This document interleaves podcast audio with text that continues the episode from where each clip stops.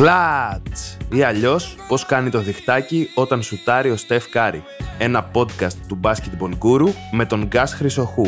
Μουσική 32 The Large και Energy. Παραγωγή Billy G. Φίλες φίλοι, γεια σας. Χλατς νούμερο 18, Παρασκευή 28 Ιουλίου, η ημέρα που ηχογραφείται το τελευταίο επεισόδιο για την ε, σεζόν 22-23, έτσι να λέμε για εμείς την αγωνιστική σεζόν, όχι μόνο στο NBA. Και σήμερα ο ομιλών θα είναι solo, ο Γκας ε, Χρυσοχού, ε, διότι λίγο οι, οι επαγγελματικές υποχρεώσεις, λίγο κάποιοι άλλοι παράγοντες μας, μας τρενάρανε λίγο το τελευταίο επεισόδιο, οπότε θα με ακούσετε σήμερα σε ένα περίπου 15 λεπτό μονόλογο, οπότε ελπίζω να μην σας κουράσω. Πάμε λοιπόν ε, να σας μιλήσω. Για κάποιες κινήσεις που έγιναν τώρα την, ε, την off-season που εγώ ε, εκτιμώ ότι θα βοηθήσουν αυτές τις ομάδες που πήραν τους συγκεκριμένους παίχτες που θα τους βοηθήσουν, θα τις βοηθήσουν μάλλον όχι απαραίτητα να έχουν μια καλή σεζόν απλά, αλλά και γιατί όχι να προχωρήσουν, να πάνε πρώτα στα playoffs και γιατί όχι να προχωρήσουν αρκετά μακριά σε αυτές. Κάπου εδώ να κάνω ένα disclaimer ότι οι κινήσεις αυτές των παιχτών δεν είναι απαραίτητο ότι θα τις αναφέρω από αυτές που θεωρώ καλύτερες προς ε, χειρότερες ή το ανάποδο. Απλώς είναι κάποιες συγκεκριμένες που έχω σημειώσει και θα ήθελα στο τέλος κιόλας ε, όταν ανεβεί το, το επεισόδιο με χαρά να ακούσω και τις, ε, τις δικές σας απόψεις πάνω στις συγκεκριμένε κινήσεις. Πάμε λοιπόν να πιάσουμε σιγά σιγά το νήμα αυτών των ε, κινήσεων που έχω ε, σημειώσει. Ξεκινώντας από τους ε, Mavericks και την απόκτηση του, του Grant Williams, μια κίνηση που προσωπικά μου άρεσε πάρα πολύ. Και γιατί τον Dallas πήρε να παίχτη πρώτα απ' όλα νεαρό σε ηλικία. Δεύτερον, ένα πολύ καλό συμβόλαιο, δηλαδή δεν είναι κάποιο πενταετές στα 200 εκατομμύρια που έτσι κι αλλιώς δεν θα μπορούσαν να το απορροφήσουν. Ωστόσο, νομίζω ότι είναι ένα πάρα πολύ value for money συμβόλαιο για αυτά που μπορεί να προσφέρει ο Williams. Ένας παίχτης που τον είδαμε στη Βοστόνη ότι δεν είναι ότι ζητάει πολύ την μπάλα, μπορεί να ακροβολιστεί στην περιφέρεια και να σουτάρει καλά, να σουτάρει αποτελεσματικά. Το έχει αποδείξει όχι μόνο στην irregular season αυτό, αλλά και όταν καίει η μπάλα. Τον, τον είδαμε δηλαδή σε αρκετά παιχνίδια στα playoffs να είναι και φέτος και πέρυσι να είναι αποτελεσματικός. Και εκτός αυτού, τον Dallas κερδίζει πάρα πολύ στην, στην άμυνα. Κάτι που έχοντας τους τους Ντόνσιτ και Irving στη, στην περιφέρεια είναι κάτι το οποίο τους πονάει σαν, ε, σαν στοιχείο. Δηλαδή, οι δυο τους έτσι κι αλλιώς δεν πρόκειται για τους καλύτερους αμυντικούς του κόσμου. Και εκτιμώ ότι ο, ο Williams θα δώσει και με το wingspan του που, ε, που είναι μεγάλο και ε, με τα σχετικά γρήγορα πόδια του για το, για το ύψος του αλλά και με το μέγεθός του ότι θα βοηθήσει αρκετά το, το κομμάτι της, της άμυνας. Εκτιμώ ότι είναι μια κίνηση ε, win now για τους, ε, για τους Mavericks από τη στιγμή δηλαδή που έδωσαν και το συμβόλαιο στον, στον Καΐρη και νομίζω ότι είναι από τις κινήσεις ε, που αναμένουμε με πολύ μεγάλο ενδιαφέρον να δούμε το πώς θα βγει στην, στη regular season και φυσικά στα playoff εκτιμώ ότι θα μπουν στα, στα playoff. Μένοντας στη Δύση και μένοντας και στο, και στο Τέξας, δεν μπορώ παρά να μην σταθώ στην μετακίνηση του Dylan Brooks στους Rockets. Μια κίνηση που αν μη τι άλλο συζητήθηκε αρκετά και αυτό γιατί ε, ο Dylan Brooks για όσους φαντάζομαι σίγουρα το παρακολουθήσατε, αλλά για τους ενδεχομένους λίγους που δεν γνωρίζουν, ε, ουσιαστικά ρεζιλεύτηκε όλο αυτό το διάστημα των, των playoffs ε, πιστεύοντας ότι μπορεί να κάνει bullying στον ε, LeBron James. όλοι είδαμε πώς κατέληξε η σειρά με τους ε, Lakers. Σε κάθε περίπτωση ο Ράφαλ Στόουν, ο GM των, των Rockets, πιστεύει τον, τον Brooks, πιστεύει ότι θα κολλήσει μαζί με τον Van Fleet, επίσης πλέον παίχτη των Rockets και επίσης εκτιμά ότι κάτω από, την, από τις οδηγίες του Ντόκα μάλλον θα βγάλει έναν καλύτερο εαυτό. Γενικώς ο Ντόκα ε, μας έδειξε από την θητεία του, από τη σύντομη θητεία του στους Celtics ότι έχει τον τρόπο να, να ξυπνάει ε, τους, ε, τους παίχτες του, να τους βγάζει έναν εγωισμό, να τους βγάζει μια συντροφικότητα τέλος πάντων σαν, ε, σαν σύνολο και αναμένω με ενδιαφέρον να δω το πώς θα ταιριάξει ο Μπρούξ σε όλο αυτό το πείραμα που γίνεται στο Houston αυτή τη στιγμή με νεαρούς παίχτες, με βετεράνους. Είναι, είναι αρκετά ενδιαφέρον το, το πείραμα. Ωστόσο δεν εκτιμώ ότι είναι μια κίνηση που θα μπορέσει, ειδικά με το συνοστισμό των καλών ομάδων που γίνεται στη Δύση, δεν πιστεύω ότι θα είναι μια από τις κινήσεις που θα οδηγήσει τους Rockets στα playoffs. Ωστόσο, μπορεί να δούμε μια ενδιαφέρουσα χρονιά από αυτούς.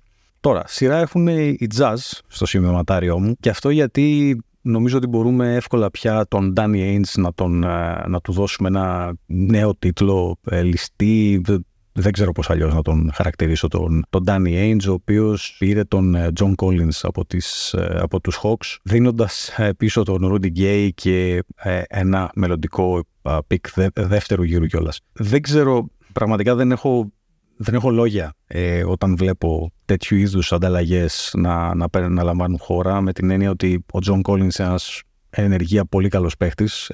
Ένας 25χρονος, ο οποίος έχει χρόνια μπροστά του να παίξει και ουσιαστικά ανταλλάχθηκε για. Ε, δεν τιμάει το Rudy αυτό που θα πω, αλλά ε, στο, στη μπασκετική ηλικία που βρίσκεται για ένα σακί πατάτες. Λοιπόν, ε, έτσι όπως το λέμε και στο, στο fantasy, όσοι παίζουμε πολλές φορές. Σε κάθε περίπτωση είναι μια κίνηση που δεν περίμενα εγώ από την πλευρά της, ε, της Ατλάντα και αυτό γιατί ε, πίστευα ότι ο Σνάιντερ θα δώσει μια ευκαιρία στον, ε, στον Collins. Τώρα, το πώς θα, θα μετατραπεί το κενό που άφησε ο Collins ε, αγωνιστικά για την Ατλάντα, περιμένουμε να το δούμε.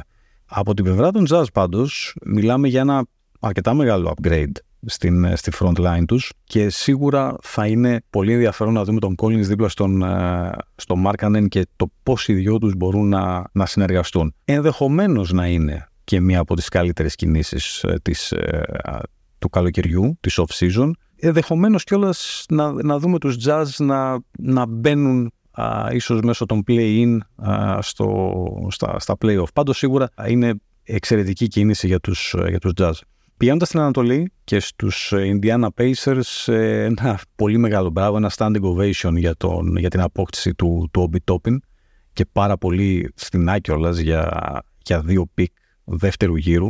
Ο Τόπιν φαινόταν ότι με την παρουσία του Ράντλ στην, ε, στη Νέα Υόρκη δεν θα απέδιδε τα αναμενόμενα, ενδεχομένως να μην δικαιολογούσε και, την, και το νούμερο 8 του draft, στο οποίο, τον αριθμό δηλαδή στο οποίο τον επέλεξαν οι, οι Knicks όσο έπαιξε στη Νέα Υόρκη δεν ήταν συνεπής αγωνιστικά. Είδαμε αρκετά δηλαδή ε, σκαμπανεβάσματα από τον, ε, από τον νεαρό forward. Αλλά επίσης υπήρχαν σκαμπανεβάσματα και στα, και στα λεπτά συμμετοχής του. Δηλαδή εκεί που μπορεί να έπαιζε κάποια μάτς 30 λεπτά συν, μπορεί να τον βλέπαμε να βάζει αρκετούς πόντους, να, να βοηθάει στα, στα rebound, να παίζει καλή άμυνα. Οι Pacers χρειαζόντουσαν ακριβώς αυτό. Δηλαδή, έναν παίχτη ε, αθλητικό, μακρύ, να βοηθάει στα, στα rebound και εκτιμώ ότι το εντός εισαγωγικών ρίσκο δίνοντας αυτά τα δύο picks για τον, ε, για τον Toppin νομίζω ότι αξίζει πάρα πολύ. Συν ότι προσθέτει πάρα πολύ και σε, και σε αθλητικότητα και θα ήθελα να, να δω έτσι και τον Toppin δίπλα στον Turner το πώς θα ταιριάξουν ε, οι δυο τους πάνω στο, στο παρκέ. Και εννοείται μαζί με τον uh, να, να ορίζει, να οδηγεί ε, τους συμπαίκτες του. Νομίζω ότι θα δούμε πολύ ενδιαφέροντα πράγματα από τους Pacers. Τώρα, από εκεί και πέρα, μου άρεσε πάρα πολύ η κίνηση των ε, Cavaliers που απέκτησαν τον, ε, τον Max Strus, ε, έναν σουτέρ ο οποίος τους έλειπε πάρα πολύ από το, από το σύνολό τους. Αν ο Strus αποδειχθεί ένας καλός σουτέρ όπως τον είδαμε στο, στο Μαϊάμι, δηλαδή την τελευταία πέρυσι, την, την περσινή σεζόν, είχε 11,5 πόντους μέσο όρο, 41% στο, στα εντός παιδιάς σουτ και 35% από, το, από τη γραμμή του τριπόντου. Οι, οι Cavaliers έδωσαν τους Οσμάν και Stevens, τον Lamar Stevens, συν ένα pick δευτέρου γύρου για το 2030 για να πάρουν τον, ε, τον Στρούς, αλλά ε, σε, σε κάθε περίπτωση νομίζω ότι ε, ήταν μία από τις κινήσεις που, που αξίζανε. Όπως είπα, εκτιμώ ότι δεν τον απέκτησαν φθηνά, γιατί και ο Οσμάν είναι ένας καλός ρολίστας και ο Στίβενς έδειξε μερικά δείγματα ότι μπορεί να αποδώσει και να αποδώσει καλά σε, σε αυτό το, το επίπεδο. Αλλά η αλήθεια είναι ότι το, το σου το χρειαζόντουσαν πολύ περισσότερο οι Cavaliers αυτή τη στιγμή. Χρειαζόντουσαν κάποιον να, να απειλεί συχνά δίπλα στον, ε, στον Donovan Mitchell να απελευθερώσουν λίγο και την πίεση στον Donovan Mitchell, να απλώσουν το γήπεδο, να έχουν περισσότερο uh, spacing. Είναι, εκτιμώ, από τις κινήσεις που θα βοηθήσουν τους ε, Cavaliers να προχωρήσουν, γιατί όχι και λίγο πιο μακριά στην post season. Τώρα, Πάμε να δούμε το που για μένα έχει το μεγαλύτερο ενδιαφέρον είναι η απόκτηση του Chris Paul από τους ε, Warriors. Μπορώ να πω ότι εξεπλάγει κάπως, αλλά αν κάνουμε ένα βήμα πίσω νομίζω ότι έχει απόλυτο νόημα αυτό που, που συνέβη. Στη σειρά με τους Lakers οι Warriors ήταν σαφές ότι έπρεπε να μπουν στη διαδικασία να ανταλλάξουν τον Jordan Poole. Δεν απέδιδε καλά. Η ένταση με τον Draymond Green ήταν εμφανής μετά το σκηνικό που έγινε τον, τον περσινό, τον περασμένο Οκτώβρη και από τη στιγμή που επέστρεψε ο Green στους, στους Warriors. Την off-season ήταν σχεδόν αδύνατο να παραμείνει ο Πουλ στην, ε, στην ομάδα. Τώρα, ο, ο Chris Paul μπορεί να δώσει δώσει πάρα πολλά στους Warriors, είναι ο Chris Paul άλλωστε, με τα όποια προβλήματά του και στα πόδια του, κυρίως δηλαδή στα, στα πόδια του. Είναι όμως ένας παίχτης ο οποίος είναι μάλλον ο απόλυτος floor general αυτής της ε, της γενιάς, ο απόλυτος οργανωτής. Και δεν ξέρω τώρα κατά πόσο ο Steve Kerr θα τον ταιριάξει δίπλα στην ίδια πεντάδα μαζί με τους Κάρι και Τόμψον. Ωστόσο, εάν το κάνει αυτό και όποτε το κάνει, είναι δεδομένο ότι θα τους σετάρει πάρα πολύ στα σουτ που θα βγαίνουν από, από, τα, off, από τα off screens. Και να σας πω την αλήθεια, είμαι περίεργος να δω πώς θα λειτουργήσει ο Κάρι χωρίς ε, την μπάλα, να μην είναι αυτός, να μην κουβαλάει δηλαδή αυτός ε, την μπάλα. Που, ok, okay, το έκανε πολλές φορές για αυτόν ο Draymond Green, το έχουμε δει δηλαδή αυτό το σχήμα, αλλά είναι άλλο ο Draymond Green και άλλο ο Chris Paul. Όσον αφορά βέβαια τους Wizards που απέκτησαν τον, ε, τον Poole, από τη στιγμή κιόλας που έφυγε ο Beal για το, για το Phoenix, νομίζω ότι είναι μια λογική κίνηση στα πλαίσια του rebuild που θέλουν να κάνουν. Και επίσης είναι ένα περιβάλλον για τον Poole που μπορεί να δείξει τέλος πάντων αυτός που μας λέει ότι είναι. Ότι είναι ένας παίχτης που μπορεί να ανέβει σε ένα χι επίπεδο stardom τέλος πάντων ότι είναι ένας παίχτης που θέλει την μπάλα όταν και ότι είναι ένας παίχτης που μπορεί να γίνει ηγέτης. Οπότε, σε ένα περιβάλλον όπως είναι η Washington, που για ακόμη μια χρονιά μάλλον θα είναι από τις ε, αρνητικές εικόνες της, ε, της Λίγκας. Θεωρώ ότι είναι ε, το, το κατάλληλο περιβάλλον να, να χτίσει τέλος πάντων την, την καριέρα του. Χωρίς ωστόσο βέβαια αυτό να είναι για το μακροπρόθεσμο σχέδιο των, των Wizards να είναι κακό. Σε κάθε περίπτωση πάντως νομίζω ότι ήταν ένα εξαιρετικό trade και για τους δύο και για τις δύο ομάδες. Τέλος, να πούμε Φυσικά πρέπει να αναφερθούμε σε, στο blockbuster της, ε, της off-season και με αυτό θα κλείσουμε δηλαδή. Ο Bradley Bill πήγε στο Phoenix μετά από πολλά πολλά χρόνια που ανέφεραν όλοι ότι έπρεπε η Washington να τον έχει δώσει νωρίτερα, ότι δεν έπρεπε να το έχει δώσει αυτό το υψηλό συμβόλαιο. Το έχουμε πει κιόλας και σε παλαιότερα επεισόδια του, του Clutch και με τον Γιώργο και με τον Αλέξανδρο και με τον, και με τον Νίκο. Σε κάθε περίπτωση η τριάδα Durant, Bill και Devin Booker είναι πυρηνική, ωστόσο το ερώτημα που γεννάται εδώ πέρα είναι ότι ποιος θα παίξει την άμυνα. Προφανώς είμαστε σε μια κατάσταση και όπως οδηγείται και το άθλημα που δεν τους αφήνουν πια να παίξουν άμυνα τους παίχτες, ότι δεν μας πειράζει να δεχθούμε 130 πόντους, μπορούμε να βάλουμε 150 κάθε βράδυ. Αλλά σε κάθε περίπτωση είναι η ομάδα. Αυτή τη στιγμή έχει συγκεντρωμένα όλα τα φώτα πάνω της ε, με, το, με την τριάδα αυτή και εκτιμώ ότι εννοείται ότι θα φτάσει μακριά στα, στα play-off, ωστόσο και πάλι νομίζω ότι οι Nuggets δεν έχουν να φοβηθούν τίποτα απολύτως.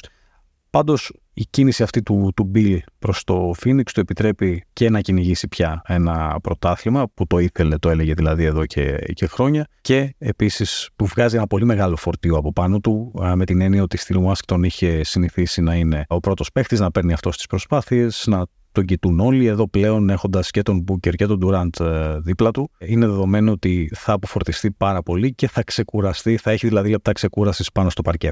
Αυτά από το σύντομο αυτό ε, επεισόδιο του, του Χλάτς για το κλείσιμο της, ε, της σεζόν. Αναμένω και τις δικές σας ε, απόψεις στο συγκεκριμένο ζήτημα. Ποια κίνηση σας άρεσε, ποια κίνηση δεν σας άρεσε και γιατί. Με χαρά να το συζητήσουμε σε όλα τα, τα social media α, του Basketball Guru. Μην ξεχάσετε ε, να κατεβάσετε το τελευταίο επεισόδιο του Clutch και από το, μπορείτε να το βρείτε και στο Spotify και στα Google Podcast και σε οποιαδήποτε άλλη διαθέσιμη πλατφόρμα. Να έχετε ένα όμορφο καλοκαίρι, να περάσετε όσο πιο όμορφα μπορείτε μπορείτε και ραντεβού το Σεπτέμβρη. Γεια χαρά. Χλάτς! Ή αλλιώς πώς κάνει το διχτάκι όταν σουτάρει ο Στεφ Κάρι. Ένα podcast του Basketball Guru με τον Γκάς Χρυσοχού. Μουσική 32 The Large και Energy. Παραγωγή Billy G.